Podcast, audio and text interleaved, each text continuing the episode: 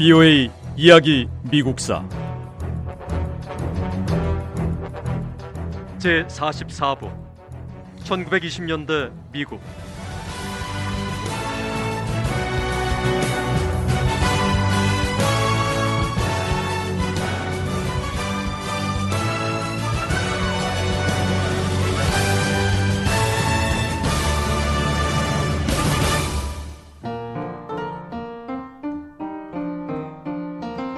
자동차의 대중화는 미국인들의 생활 방식은 물론이고 기업 활동에도 영향을 미쳤습니다.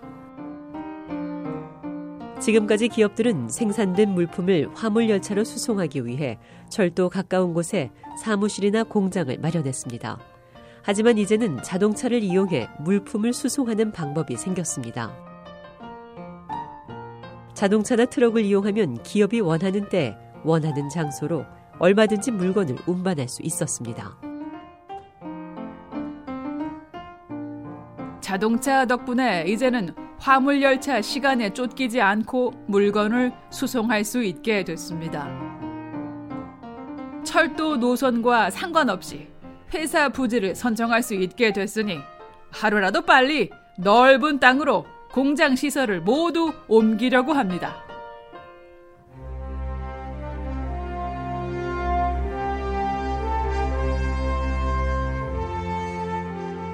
자동차가 늘어나면서 미국인의 삶의 방식도 변했습니다.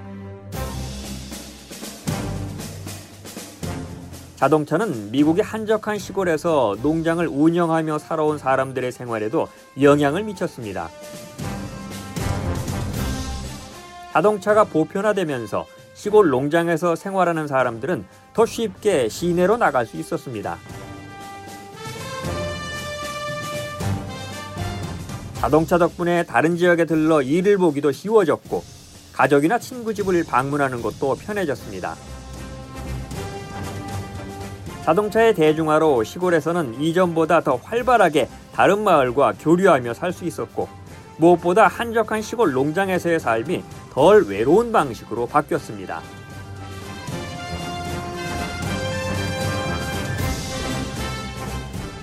자동차로 이동이 쉬워지면서 미국인들은 자신이 사는 나라가 어떤 나라인지 더 잘 알 수 있게 됐습니다.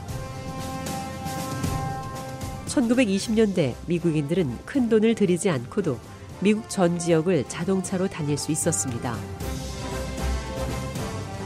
이전에는 며칠씩 걸려야 도착했던 먼 거리에 있는 장소도 차를 이용하면 훨씬 빨리 갈 수 있었습니다.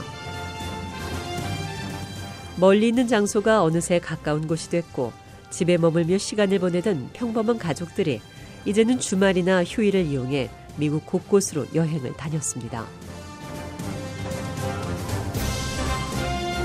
동부에서 남부로 중부 시골 마을을 거쳐서 서부까지 자동차로 달리다 보면 미국이 얼마나 큰 땅인지 실감하게 됩니다. 내가 사는 나라가 어떤 나라인지 처음부터 다시 배우는 기분입니다. 지난 주말에 우리 가족은 자동차로 가까운 해안가에 여행 다녀왔습니다.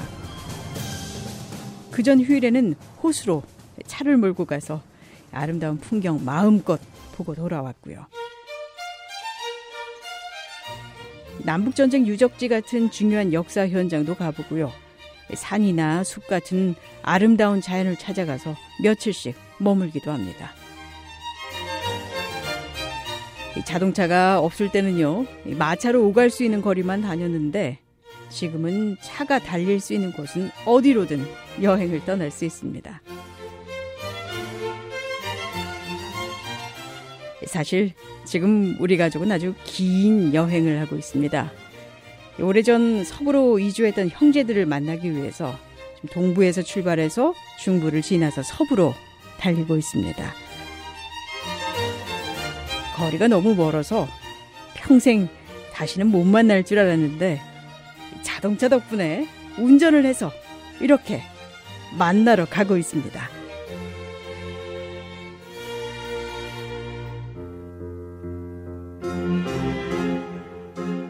자동차가 일반화되면서 미국인의 생활 방식에 변화를 가져왔지만 그 변화들이 모두 긍정적인 것만은 아니었습니다.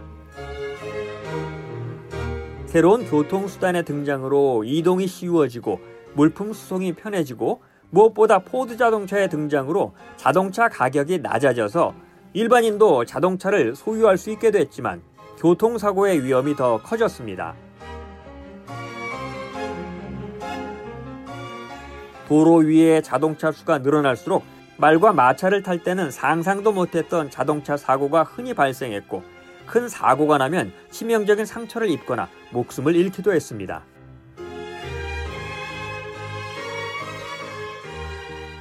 자동차의 발달로 철도 같은 다른 교통수단들은 경쟁에서 밀려 어려움을 겪었습니다. 철도는 장거리 여행을 할 때 가장 인기를 끄는 교통수단이었지만 전성기를 누렸던 시대는 역사 속으로 사라지고 결국 일부 철도는 폐쇄됐습니다.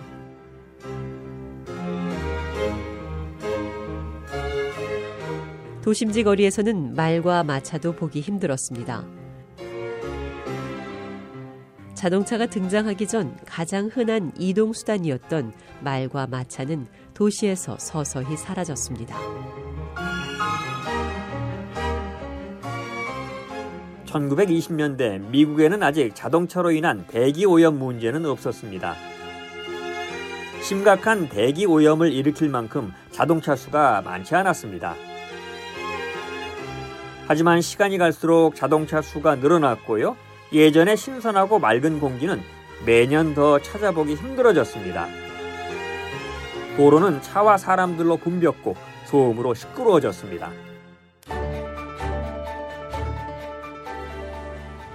자동차로 교통수단이 크게 바뀌고 있을 때 통신수단에도 변화가 찾아왔습니다. 라디오가 등장했습니다. 1920년 11월 2일 펜실베니아주 피츠버그에 있는 KDKA 방송국에서 미국에서 처음으로 정식 라디오 방송이 시작됐습니다.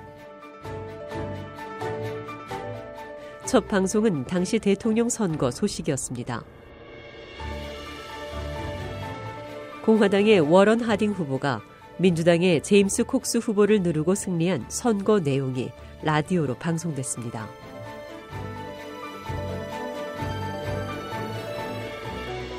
(1920년) 미국 최초의 라디오 방송국이 문을 열고 (10년) 안에 수백 개가 넘는 라디오 방송국이 생겼습니다.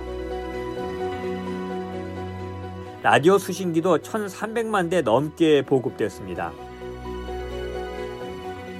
1920년대 미국의 라디오 방송국들은 대부분 대형 방송망에 속해 있었고요. 이 대규모 방송 네트워크를 통해 전국의 라디오 방송국에서 같은 프로그램을 방송했습니다. 방송 프로그램 대부분은 단순하지만 재미있는 내용으로 제작됐습니다. 요즘은 라디오 방송 듣는 재미에 푹 빠졌습니다. 라디오에서 들려주는 프로그램이 정말 다양한데 그 중에서 내가 제일 좋아하는 건 라디오로 들려주는 연극이에요.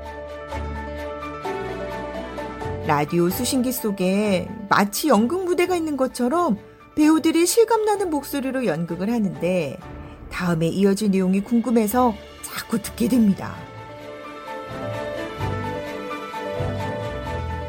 희극인이 나와서 재미있는 말을 하는 코미디 쇼도 듣다 보면 웃다가 눈물이 날 정도예요. 라디오에서 음악도 들려주고 꼭 알아야 하는 중요한 뉴스도 보도해주고 정치적인 사건도 자세히 전해주죠. 평소에 신문을 읽지 않는 사람들도 이제 라디오 뉴스를 들으면 되는 세상이 됐습니다. 라디오 방송이 시작되고 미국인들은 이제 어디서나 대통령의 목소리를 방송으로 들을 수 있었습니다. 자동차처럼 라디오도 미국인들을 하나로 모으는 데 도움이 됐습니다. 비오의 이야기 미국사 다음 시간에 계속됩니다.